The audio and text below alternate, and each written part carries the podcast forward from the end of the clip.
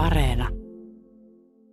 Jos mä kuljen kaupassa vanukashyllyn ohi, niin mä en lähde sieltä ilman, että mä oon ostanut vähintään kaksi vanukasta. Se on varmaa. Mutta mistä tämä johtuu? No makeanhimosta, mutta mistä tämä makeanhimo johtuu? Onko makeanhimo kirjoitettu ihmisen sisäiseksi vietiksi? Mihin asioihin evoluutiopsykologia vaikuttaa meidän kulutuskäyttäytymisestä?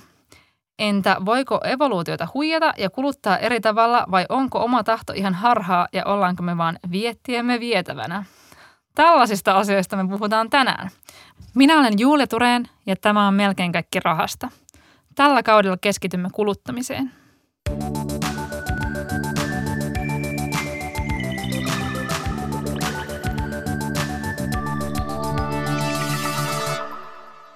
Samuel Piha, sä oot kulutustutkimuksen dosentti.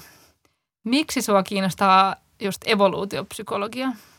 No evoluutiopsykologia on kiinnostavaa. Tietysti tutkijalla on hyvä olla olemassa myös sellainen ominaisuus, että on kiinnostunut vähän kaikesta. Mutta nykyään pitää valita yleensä joku, mihin erikoistuu. Ja mä valitsin evoluutiopsykologian, koska se menee aika perimmäisiin syihin ja mm, semmoisiin syihin, mitä ei oikein kuluttajakäyttäytymisessä silloin oltu vielä, vielä kauheasti hoksattu silloin, kun mä aloitin tämän homman. Se on lisääntynyt nyt viimeisten vuosien aikana, mutta silloin kun aloitin 2014, niin silloin se oli vasta tulossa kuluttajakäyttäytymiseen, eikä Suomessakaan ollut vielä juurikaan asiaa kuluttajatutkimuksessa tai kauppakorkeakoulussa yleensäkään tutkittu. No mit, mitä se evoluutiopsykologia niin kuin on? Et ihmiselle tulee usein mieleen, niin kuin, että evoluutio, lisääntyminen, seksi, mutta, mutta onko se niin kuin, mitä kaikkea? Koska mä en ollut ennen aikaisemmin ajatellutkaan, että, niin kuin, että evoluutiopsykologia voi liittyä nimenomaan kuluttamiseen. Siinä on evoluutio, evoluutiopsykologia, mitä se lyhykäisyydessään on, niin meillähän on – on siis kuitenkin äh, vajaa parisataa vuotta, 150 vuotta ollut jo hyvin ymmärrys tästä biologisesta evoluutiosta, niin evoluutiopsykologiassahan ei ole kysymys oikeastaan mistään sen kummemmasta kuin, että ulotetaan sitä evolutiivista luonnonvalinta-ajattelua äh, biologiasta myös äh, ihmisaivoihin, äh, ihmismieleen, äh, joka tapahtuu ihmismieli on ihmisaivoissa ja ihmisaivot ovat biologinen osa ihmisen, ihmisen ihmisorganismia – niin, niin tämä päättelyketju on hyvin looginen. Eli totta kai ihmisen ajattelu on joissain määrin mm, luonnonvalinnan luomaa luomaa. luomaa. Öö, toki on sitten vahva kulttuurinen aspekti. Ihminen aivoillaan sitten luo kaikenlaista, kaikenlaista muutakin kuin mikä ei välttämättä ole palautettavissa sinne biologiaan. Mutta lähtökohtaisesti öö, tämä biologia, evoluutiobiologia asettaa raamit myös ihmisen mielen toiminnalle. Joo, ja tämä on niin kuin ennen kaikkea nimenomaan yksi näkökulma tähän, että ehkä evoluutiopsykologia joskus syytetään siitä, että he pyrkivät selittämään niin kuin koko maailman, mutta, mutta sä oot puhunut siitä, että, että, että ei välttämättä näinkään, vaan nimenomaan, että, että tämä on niin kuin yksi, yksi näkökulma kuluttamiseen. Joo, ö, semmoinen käsite kuin tieteellinen imperialismi on aika usein liitetty äh, evoluutiopsykologiaan. On sitä tietysti muihinkin, muihinkin äh, tieteenaloihin vähän turhan itsevarmoihin tieteenaloihin yleensä, yleensä liitetty, mutta evoluutiopsykologiassa se on ollut aika voimakkaasti evoluutiopsykologian edeltäjässä sosiobiologiassa se oli hyvin voimakkaasti, että se tavallaan yrittää vallata alaa kaikilta muilta, että kaikki palautuu siihen evoluutio, evoluutiopsykologiaan, niin äh, siihen, siihen se äh, äh, lähtökohtaisesti se kritiikki on kytkeytynyt. Ja semmoista äänenpainoa on ihan kansainvälisesti ollut ja ehkä Suomessakin on semmoista ollut, että evoluutio, evoluutiopsykologia on ratkaisu kaikkeen kun mä rupesin tekemään väitöskirjaa, niin varmaan olin itsekin silloin vähän tämän imperialismin pauloissa, mutta jonkinlaista tieteellistä kypsymistä mahdollisesti tässä tapahtunut tässä muutaman vuoden aikana, niin, niin tulin sitten todenneeksi, että, että, että parempi tarjota tästä semmoinen ikään kuin salonkikelpoinen näkökulma ja, ja kuluttajakäyttäytyminen, kuluttajatutkija, niin siinä on nimenomaan perusperiaate, että pitää olla monia näkökulmia, moninäkökulmaisuutta. Ja sitten mä vähän niin kuin tietyllä tavalla vaikka alensin sen evoluutiopsykologisen ajattelun vain yhdeksi, yhdeksi näkökulmaksi. ja siitä taas sitten jotkut muut suuttuivat, mutta tota, mun mielestä se on yhteiskuntatieteessä hyvä hyväksyä se, että, että asiaa pitää katsoa monesta näkökulmasta, jotta asiaa voi ymmärtää. Kyllä, mutta tänään me katsotaan evoluutiopsykologian mm. näkökulmasta. Ja kun puhutaan kuluttamisesta, tai itse asiassa kun puhutaan ylipäänsä evoluutiopsykologiasta, niin puhutaan tällaisista niin kuin fundamentaalisista motiiveista, että miksi ihminen toimii, kuten hän toimii. Niin kerro näistä, mitä nämä on? Tämä on semmoinen tällä hetkellä evolutiivisessa kuluttajatutkimuksessa aika dominoiva ajattelutapa, tämmöinen fundamentaalistin motiivien teoria. Darwinilta itseltään tuli muistaakseni, tuli, tuli luonnonvalinta ja seksuaalivalinta kahtena tämmöisenä keskeisenä evolutiivisena voimana.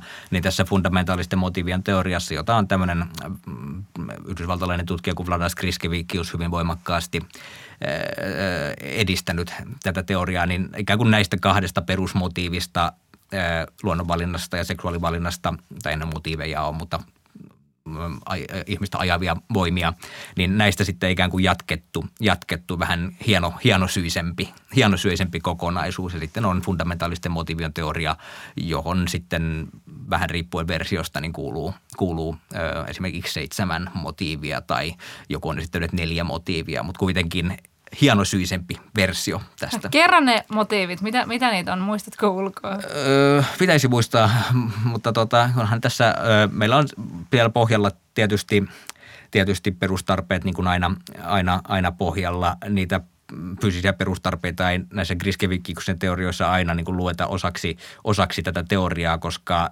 perustarpeet ei välttämättä ole ikään kuin sosiaalinen motiivi, mutta nämä muut on ikään kuin enemmän sosiaalisia, sosiaaliseen käyttäytymiseen vaikuttavia. Perustarpeiden jälkeen tulee siis tämmöinen perusturvallisuuden tunne, eli fyysisen uhan välttäminen ja siihen liittyen erilaisten tautien, patogeenien välttäminen – jota muuten tämä korona-aika nyt on aika hyvin korostanut. Kyllä.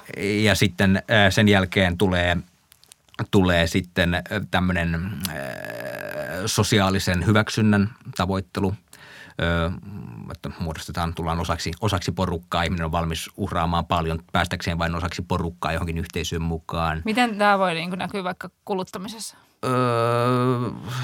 Hyvinkin monella tavalla öö, ihminen tuppaa muodostamaan kulttuureita ja alakulttuureita ja kulttuureissa ja alakulttuureissa voi olla hyvinkin monenlaisia tottumuksia ja tapoja ja rituaaleja – ja sosiaalisia odotuksia, miten ihmisen oletetaan käyttäytyvän. Ja sitten ihminen, mm, oli kysymys sitten jostain opiskelijaporukasta tai mun nuoruuteni harrastus, lintuharrastus tai joku tämmöinen, niin niissä on voimakkaita käyttäytymismalleja aina niin kuin jostain pukeutumisesta ja ulkonäöstä lähtien, joita pitää ikään kuin noudattaa, puhetavoistakin lähtien. Mm. Niitä pitää noudattaa, jotta olisi hyväksytty osa sitä porukkaa. Nimenomaan. Mm.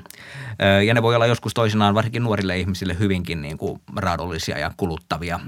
Mutta niin me vaan uhraudumme, kun on hyvin, hyvin fundamentaalinen motiivi. Mutta sehän ei ihmisyhteisössä selviämiseen yksin riitä se, että, että tota, päästään osaksi porukkaa, kun pitäisi myös erottua niin kuin edukseen siitä porukasta. Mm. Ja se on sitten se seuraava motiivi.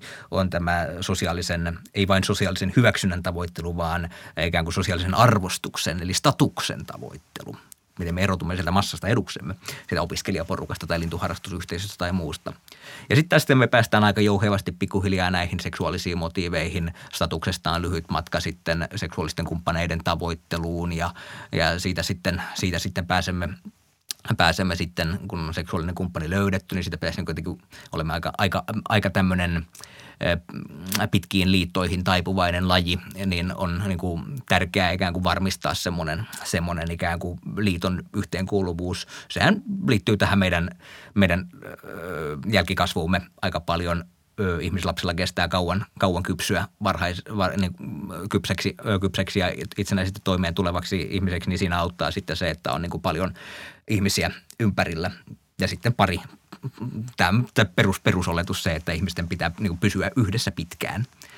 Ja tämä onkin sitten just se ö, kumppanin tai kumppanuussuhteen ylläpitoa seuraava motiivi, juuri tämä ikään kuin geneettisestä perimästä huolehtiminen. Mutta se ei ole pelkästään lapsista huolehtimista, vaan kaikkihan meidän ympärillä kantaa jossain määrin samaa geneettistä perimää kuin me, me, me, mekin. Eli me, me tunnemme yhteenkuuluvuutta muita ihmisiä kohtaan ja se ikään kuin on jatke tästä, tästä viimeisestä, viimeisestä fundamentaalisesta motiivista. Ja tähän liittyy myös se, että me ollaan kiinnostuneita muista lajeista ja kerran mä googlettelin, googlettelin käyttänyt, käyttänyt joskus luentoesimerkkinä myös, niin googlettelin, että katsoin englanniksi, googletin kuvahaulla uhanalaiset lajit, niin sehän tulee Googlen kuvahaku täyteen pelkästään nisäkkäiden kuvia. Ei mitään uhanalaisia kovakuoria sieltä hämähäkeä, vaan pelkästään niin kuin söpöjä nisäkkäitä. Muistuttaa aika paljon ihmistä ja toisaalta ne on myös geneettisesti aika läheistä, läheistä sukua meille. Tämä on enemmän tämmöinen anekdootti eikä varsinaisesti tieteellinen enemmän. havainto. On sitten jotain tutkimusta siitäkin, mutta tota, hauska, hauska esimerkki.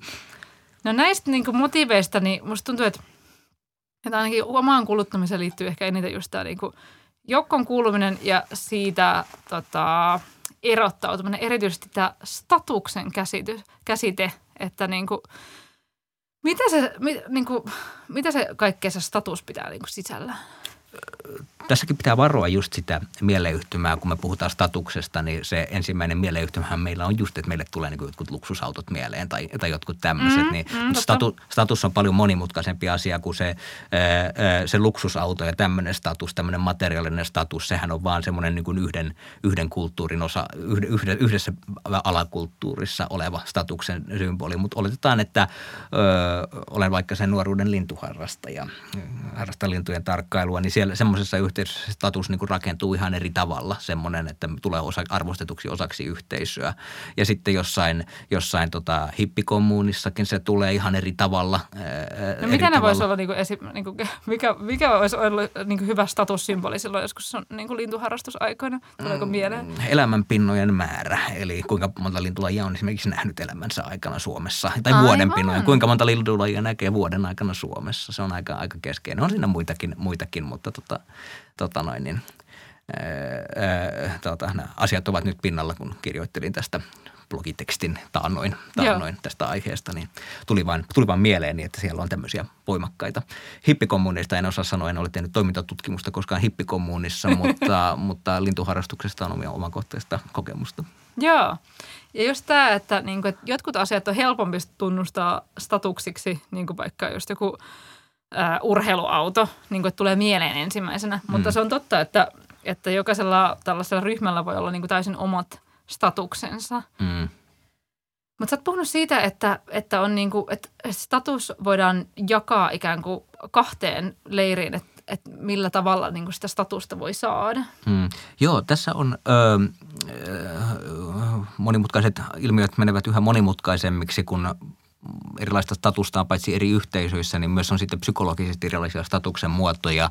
Ö, aika vaikuttava ö, ja mielenkiintoinen tutkimushaara haara on tämmöinen, että status erotetaan niin sanotuksi dominantiksi statukseksi ja prestiisiksi statukseksi. lyhykäisyydessään dominantti status on semmoista aika hieman alkukantaisempaa statusta, tämmöistä, tämmöistä voimaan ja uhkaan ja mm, tämmöiseen perustuvaa, perustuvaa statusta. Niin kuin mietitään David ja Goliat tarinaa, niin Goliattillahan on tämmöistä dominanssia statusta, niin kuin kaksi ja puoli metrinen kaveri, jota kaikki kunnioittaa, koska hän on niin vahva ja pelottava. Öö, ja sitten vastinparina luonnollisesti tämä, tämä, tämä, sitten tämä David-status, eli, eli, eli, eli prestiisistatus, joka on sitten tämmöistä – ihmiset, jotka on kivoja kavereita ja reiluja ja älykkäitä ja fiksuja ja myötätuntoisia ja tämmöisiä, niin ne saa statusta. Niistä ihmiset rupeaa pitämään ja niitä ikään kuin ruvetaan vapaaehtoisesti seuraamaan, seuraamaan sellaisia ihmisiä arvostamaan. Kun sitten taas tässä dominantissa statuksessa on tämä niin kuin ikään kuin pakko pakkoon, jollain tavalla uhkaan perustuva. Ja tässä on just mielenkiintoista, kun mä puhun dominantista, dominantista statuksesta, niin se on alkukantaisempaa, kun se on vähän niin kuin kaikilla nisäkkäillä ja muilla, joku alfa, alfagorilla tai joku tämmöinen.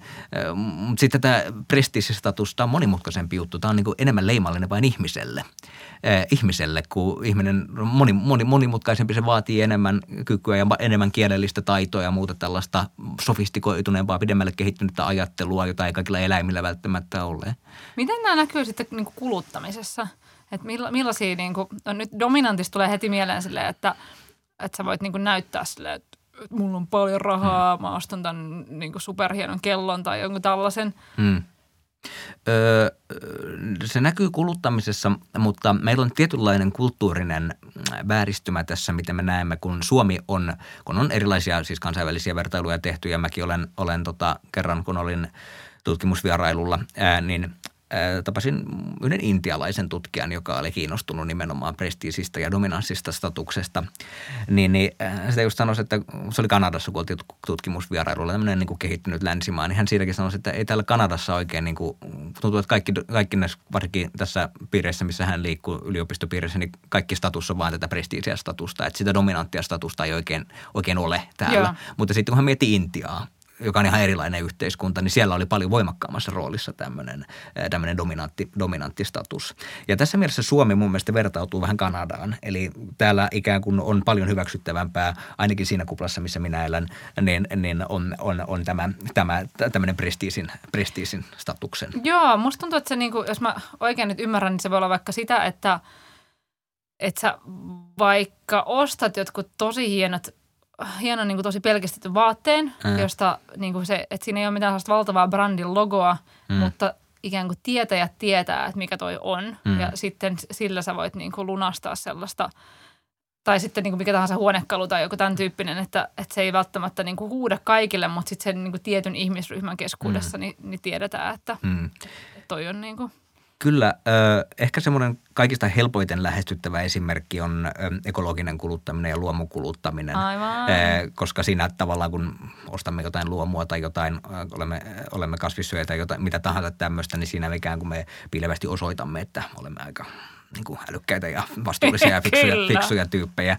Ni, niin tota, siinä se ehkä tulee aika hyvin näkyville. Tämä prestiisikuluttaminen on siis, siis kollegani, kollegani tai muutamat kollegani täältä Suomesta ovat siis tehneet just luomukulutuksesta tämmöistä evoluutiopsykologista tutkimusta, että on vähän katsottu, että miten se luomukulutus sitten liittyy tähän statuskulutukseen. Niin siinä oli, jos mä nyt saatan siterata ihan, ihan, ihan vähän epätarkasti, mutta, mutta kaupunkiympäristössä elävät kuluttajat, niille luomukulutus oli status, statussymboli, nimenomaan prestiisistatussymboli, koska se yhteisö, missä ne kaupungissa elävät, niin kuin se ikään kuin on se alakulttuuri semmoinen, että se luomu on kova juttu. Mutta sitten maaseudulla asuvat kuluttajat, niille se luomu ei ollut läheskään sama, Jaa, samanlainen. Jaa. Tässä just näistä, kun on erilaisia alakulttuureja, niin, niin, niin arvostukset on erilaisia ja statusta saa eri tavalla. Joo, mä tunnistan ton siitä, että, että joskus saatan ostaa kaupasta maitoa, joka ei ole luomumaitoa, mutta sitten jos mä vien jonkun kaverin luokse maidon, niin sitten mä todellakin ostaa luomumaidon tai peräti kauramaidon mieluummin mm-hmm. sen takia, että mä haluan niin kuin signaloida jotain niin kuin omaa pyhyyttäni ja hyvyyttäni itsestäni. Kyllä, kyllä. Ö, tässä on yritetty monia sovelluksia kehitellä sitten vaihtelevalla menestyksellä just tämä, että, että jos lahjoittaa vaikka hyvän tekeväisyyteen, niin siitä niin kuin pitää tehdä semmoinen ikään kuin julkinen, julkinen tapahtuma, että voi helposti jakaa vaikka luovuttamassa verta tai jotain, että se voi helposti jakaa sosiaalisessa mediassa tai jossain tämmöisessä. Tai sitten... Ja kyllähän niin kuin se itse taho, jolta se, niin kuin, jolle se veri luovutaan tai jolta mm. se niin kuin luomumaito ostaa, niin sehän hyötyy hyötyy siitä kauheasti. Että sehän on niin kuin hyvä, jos se ikään kuin se asia leviää tolleen. Mm. Mäkin nyt, mäkin tuli mieleen, minäkin nyt, nyt mä voin, voin korostaa omaa prestiisiä statustani tässä lähetyksessä. Et, eli mä, mäkin tuossa äh, lahjoitin jokin aika sitten äh, hyvän tekeväisyyteen, hyvän tekeväisyyteen lasten lapsille, sairaille lapsille leluja sairaaloihin. Ni, niin tota, äh, tämä yhdistys, joka siellä taustalla oli, niin äh, se nimenomaan äh, oli oivaltanut sen, että ihmisten pitää saada kertoa siitä, että he ovat, he ovat tai yritysten, yritykset, jotka lahjoittavat, niin heidän pitää saada kertoa, että olemme lahjoittaneet, lahjoittaneet nyt paljon. Ja se sieltä sitten ihan niin printattiin vai lähetettiin, lähetettiin mulle joku diplomi, jonka mä voin ripustaa seinälle, että olen lahjoittanut, lahjoittanut, lahjoittanut tänne ja tänne. Mä en ehkä ollut ihan sen diplomin kohderyhmään, se on niin enemmän yritysten seinille kuin diplo, diplomi, mutta, mutta kuitenkin hyvin voimakkaasti tämmöinen sosiaalinen viesti, statusviesti. Niin, onko sta- statuksen ja sitten semmoisen niin ihan vaan sen perustarpeen ero se, että statuksella sä ostat, ostat tätä muutakin kuin – vaan, tai tyydytä tätä muutakin tarvetta kuin vaan sitä, että, että niin kuin, tai niin kuin, että, että sä osoitat ihm- muille ihmisille jotain itsestäsi. Siinä on aika vahvasti se, vahvasti se, se mukana semmoinen sosiaalinen aspekti, mutta ö, kuluttaminen, kuluttajakäyttäytyminen on läpeensä hyvin sosiaalinen, sosiaalinen, sosiaalinen tapahtuma. Tietysti on näennäisesti semmoisia kulutuksen muotoja, jotka ikään kuin tapahtuvat yksin, mutta, mutta yhä enenevissä määrin monen, monenlaiset asiat ovat, ovat osa semmoista – sosiologit puhuu teatteri, teatterimetaforan kautta usein, että me näyttelemme jotain ikään kuin roolia ja sitten me esitämme itseämme ulkomaailmalle ja ennen ajateltiin, että että oma koti on sentään semmoinen, ei ole stage, vaan backstage, mutta eihän sekään enää mikään backstage ole ei, näinä aikoina, ei, ei todellakaan. Mutta joka tapauksessa kuitenkin semmoinen yksityinen alue kaventuu ja näyttämö on laajentunut joka puolelle. Se on ihan totta. No hei, miten mainostajat niin kuin, käyttää hyödykseen näitä tällaisia ikään kuin ihmisten viettejä tällaisia, tai tällaisia niin kuin fundamentaalisia syitä? lyhyen kysymykseen lyhyt vastaus ihan kaikki mahdollisin tavoin, mitä tulee mieleen.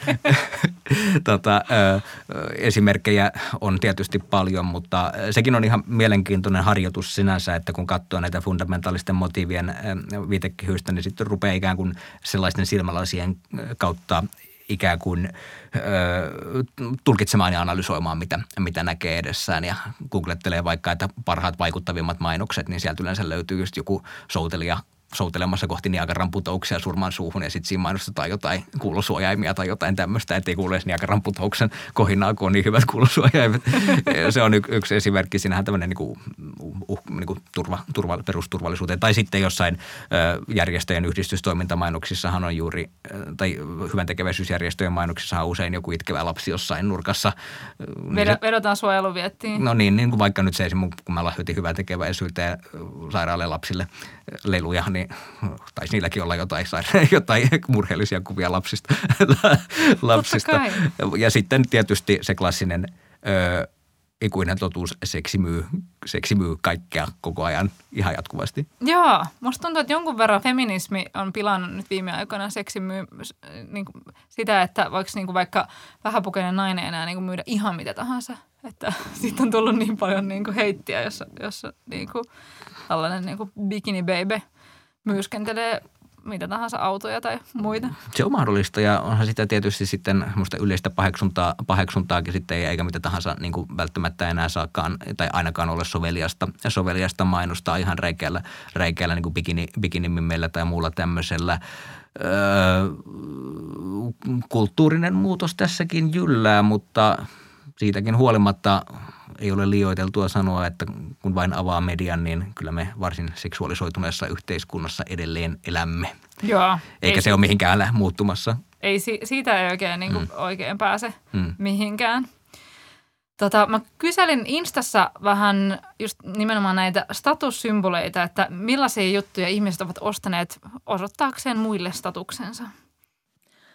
Mä ostan lähes mun kaikki vaatteet käytettynä – Osin toki aidosti ihan ympäristösyistä, mutta paljolti myös sen takia, että mä vaikuttaisin enemmän joltain ihanalta intellektuaalilta, korkean kulttuurisen pääoman tyypiltä ja vähemmän sitten taas siltä vähän snobilta ylemmän keskiluokan ekonomilta, joka mä siis oikeasti olen. Polarno pyörätti jarrusukat vauvalla, jotka oli aika monen statussymboli muskarissa. Mulberin vintage-laukku.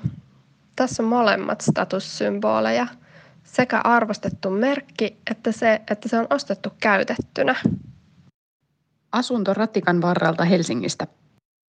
Saatiin miehen kanssa hyvät veronpalautusrahat ja päätettiin, että niillä rahoilla haetaan sitten kihlasormukset ja itse halusin sitten näyttävän hienon timanttisormuksen ihan vaan sen takia, että voin leveillä, että kattokaa kuinka hieno sormus mulla on.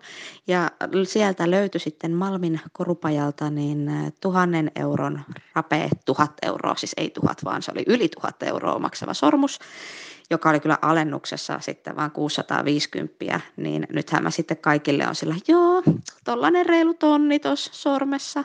Ihan vaan siis sen takia, koska nyt mä voin. Plus, että se sormus on niin ihana, siis se on täydellinen, se on just sitä, mitä mä halusin, ja se on ihan vaan pröystäilyä varten.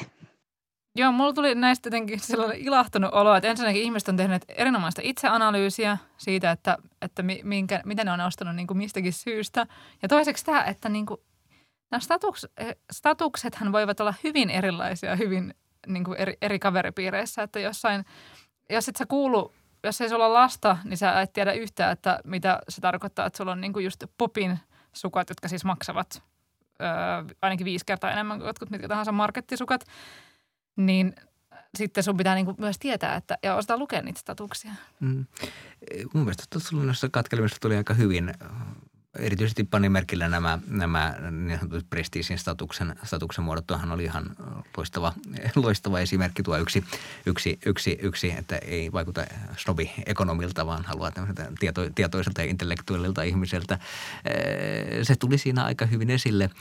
Tässä tietysti nytten var, täytyy varota, varoa aina, mä olen tylsä ja kriittinen ja kuivakka ja ärsyttävä tutkija, niin täytyy aina varoa, varo, varoa sitä, että anekdotaalisia anekdo, anekdootteja niin, niin pieneltä, pieneltä ihmisryhmältä, joka on hyvin, hyvin, hyvin, hyvin yksi, yksipuolista puolista porukkaa, porukkaa. Tämäkin otos tässä, tai näyte pikemminkin kai, tässä edis, ed, ed, esitti, mutta jossain määrin varmasti voidaan näitä, näitä käyttää. Mutta sitten tietysti kiinnostaisi tietää, että mikä on vaikka 85-vuotiaiden miesten, maaseudulla asuvien miesten käsitystatuksesta ja Sepä. tämmöisiä, että, että helposti saattaa käydä niin, että kun me puhutaan kuluttajakäyttäytymisestä vaikka nyt blogosfäärissä, niin, niin se voi olla aika niin kuin paikoitellen homogeeninen se yhteisö, kenelle sitä kirjoitetaan ja miten sitä tehdään. Ja siinä sitten jää niin kuin katveeseen hirveän suuri, suuri, suuri osa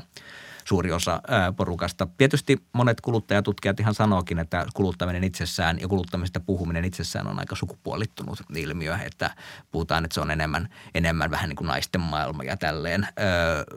joissain määrin nämä ehkä pitää paikkansa, mutta, mutta jos me mietitään kuluttamista ihan laajassa mielessä eikä pelkästään ikään kuin, mm, niin kuin tavaroiden ostamisena ja tämmöisenä, vai jos me mietitään kuluttamista just niin kuin laajemmin, että mikä kulutamme jotain elämäntapaa, niin kaikilla ihmisillähän on joku elämäntapa. Niin, niin ei kukaan kaikki... nyt kuluttamista pakoon pääse äh, millään tavalla. Mm. Niin, me kerran puhuttiin tästä aiheesta, tästä statusaiheesta silleen, että, että siinä mä jotenkin tunsin melkein niin kuin piston sydämessä, sydämessä, niin kuin sä sanoit, että kiireettömyys on nykyään semmoinen status. Ja mä olin aj- ajatellut niin kuin tietylle ihmisryhmälle. Ja mä olin ajatellut, että, että mä oon niin tämmöinen jotenkin uniikki, hieno ihminen, joka silleen, että ah, minä olen niin olen tällainen kiireetön ihminen. Että se olisi niin kuin täysin sisäsyntyisesti. Mä oon niin kuin keksinyt tämän tällaisen, että, että minä teen nelipäiväistä työviikkoa ja olen, olen niin kuin tämmöinen pyhä ihminen, joka arvostaa enemmän vapaa-aikaa kuin työtä. Sitten mä tajusin, että ei, vaan se on tasan tarkkaan tämmöinen statusasia. Mm. Joo, Tämäkin on tällä hetkellä aika niin kuin laajastikin tieteellistä mielenkiintoa kuluttajatutkijoiden keskuudessa herättävä kysymys, tämä ajan kuluttaminen ja, ja kiireettömyyden kuluttaminen. Siitä ole montakaan vuotta, kun julkaistiin ihan alan huippu, kuluttajatutkimuksen huippulehdissä just tutkimuksia siitä, että, että, että, että kiire on statussymboli, että ihmiset haluaa, että heillä on kauhean kiire, koska niin, se näin mä olin just hyvältä. ajatellut sen, että kiire on, että, mm. että jos sä valittelet, että se on kiirettä, niin sit sä, mm. niin kuin, se on niin kuin status statusta, niin sitten se kiireettömyys on tämmöistä, niin kuin, että mä oon niin kuin mukaan joku semmoinen anti statustyyppi. Mm. Vastatrendihän tälle nyt on sitten nimenomaan, josta nyt on siitäkin tullut sitten huippulehdessä tutkimusta, on sitten tämä kiireettömyyden kulutus ja aiemmin puhuttiin downshiftaamisesta, mutta siitä on ehkä jo vielä eteenpäin sitä käsitteestä tämmöinen, että ostamme itsellemme aikaa, koska se on ainoa resurssi, resurssi joka on oikeasti rajallinen. Tähän liittyy paljon paljon nimenomaan tämmöistä sukupolvikokemusta, että meillä kolmekymppisillä on ihan erilainen käsitys kuin monilla muilla. Isoäitini on syntynyt vuonna 2023, niin 98-vuotias, niin hänellä on ihan skarppi, skarppi ihminen, niin hänelle sitä yritin sitten niin kuin vähän selittää tätä, tätä että, että ehkä se niin kuin uralla – kiitäminen ja omaisuuden hankkiminen ei ole enää se, mitä nuoret ihmiset arvostaa, niin, niin tota, tietysti ihmiselle, joka on kasvanut, elänyt koko ikänsä 1900-luvulla sen valtavasta niin kuin aika köyhästä yhteiskunnasta niin kuin huippu hy, hyvään yhteiskuntaan, materiaalisesti rikkaaseen yhteiskuntaan, niin he ovat tietysti eläneet sellaisten ihanteiden, ihanteiden kanssa, että pitää olla paljon äh, kesämökkiä, oma kotitaloa ja kaikkea, kaikkea mahdollista.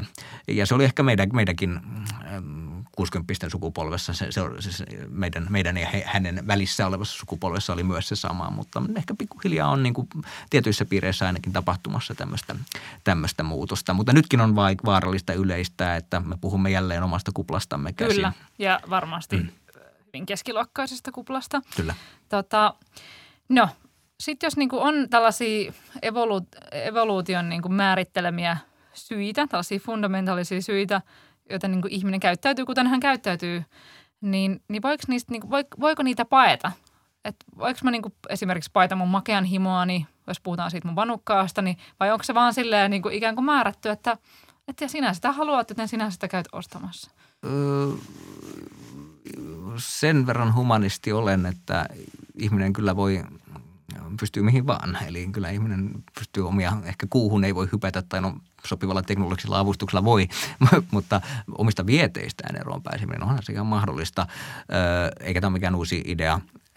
idea tuota, semmoinenkin kaveri tämä ei ole edes evoluutiopsykologiaa enää, mutta satuin tuossa lukemaan juuri Viktor Franklia, joka oli psykoanalyysin logoterapian suuntauksen kehittäjä, niin hän oli siis natsien keskitysleirillä ja siellä hän sitten kehitteli tämmöistä, tämmöistä ideansa, idea, ideansa siitä, että ainoa, ainoa ulkoa, ulkoapäin voi tulla mitä tahansa niin kuin ärsykkeitä tai viettejä, olisi se sitten jotain kaasukammioita tai kidutusta tai karamelleja tai vanukasta tai jäätelöä, niin, niin, niin äh, ihmisellä on ikään kuin aina, aina periaatteessa mahdollisuus päättää, miten me suhtaudumme ulkoapäin tuleviin ärsykkeisiin ja ulkoapäin tulevaan paineeseen.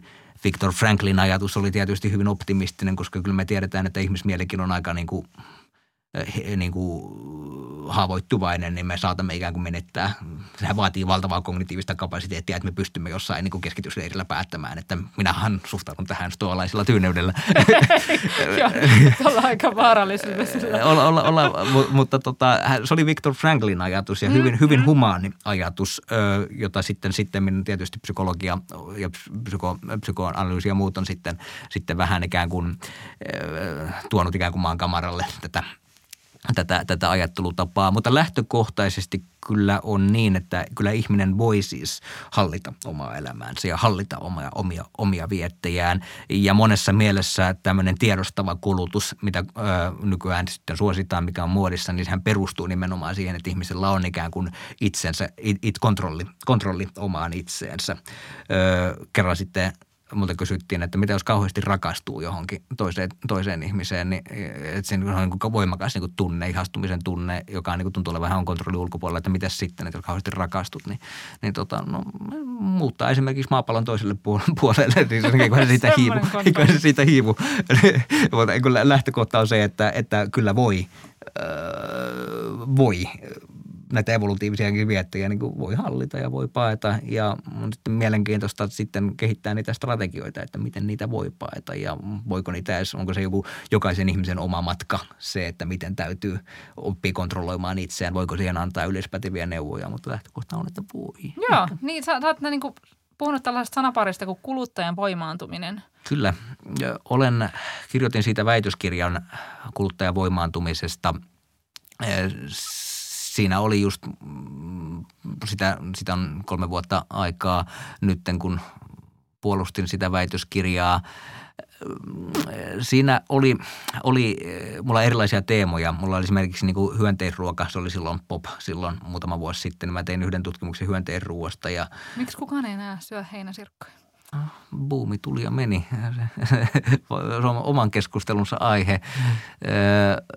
Hyöteisruokaa ja sitten tutkin myös niin kuin seksuaalisuuteen liittyvää kuluttamista, niin kuin seksuaalis- seksi, seksivälineisiin liittyvää niin kuin häpeää, että minkä takia ne toimitaan aina anonyymissa paketissa tai miksi, miksi tavallaan ei, ei, ei, ei se, minkä takia se ei ole ikään kuin, mikä siinä on psykologinen taustamekanismi, että ne ei, eivät ole ihan yhtä avoimia kuin moni muu. Se ei ole se niin kuin sosiaalisen kulutuksen muoto. Esimerkiksi tämmöisiä, jotain niin kuin, niin kuin, tässä muitakin, muitakin niin kuin inho, inhon tunne oli aika keskeinen, keskeinen siinä, niin äh, miettimään, että jos halutaan niin se, syödä heinäsirkkoja, niin äh, siinä on se inhon, intuitiivinen, hyvin fundamentaalinen, perustavanlaatuinen inhon tunne. Tämä tautien välttelymotiivi, fundamentaalinen motiivi, mistä oli aikaisemmin puhetta, niin mielenkiintoista oli pohtia, että mitenkäs sen voisi sitten yrittää. Ja mä sitten kehittelin sitä tähän yhdistin niin väitöskirjassa kaksi traditiota, tämän evoluutiopsykologisen tradition ja sitten tämmöinen niin kuin voimaantumisen, voimaantumistutkimuksen, empowerment-tutkimuksen ää, tradition.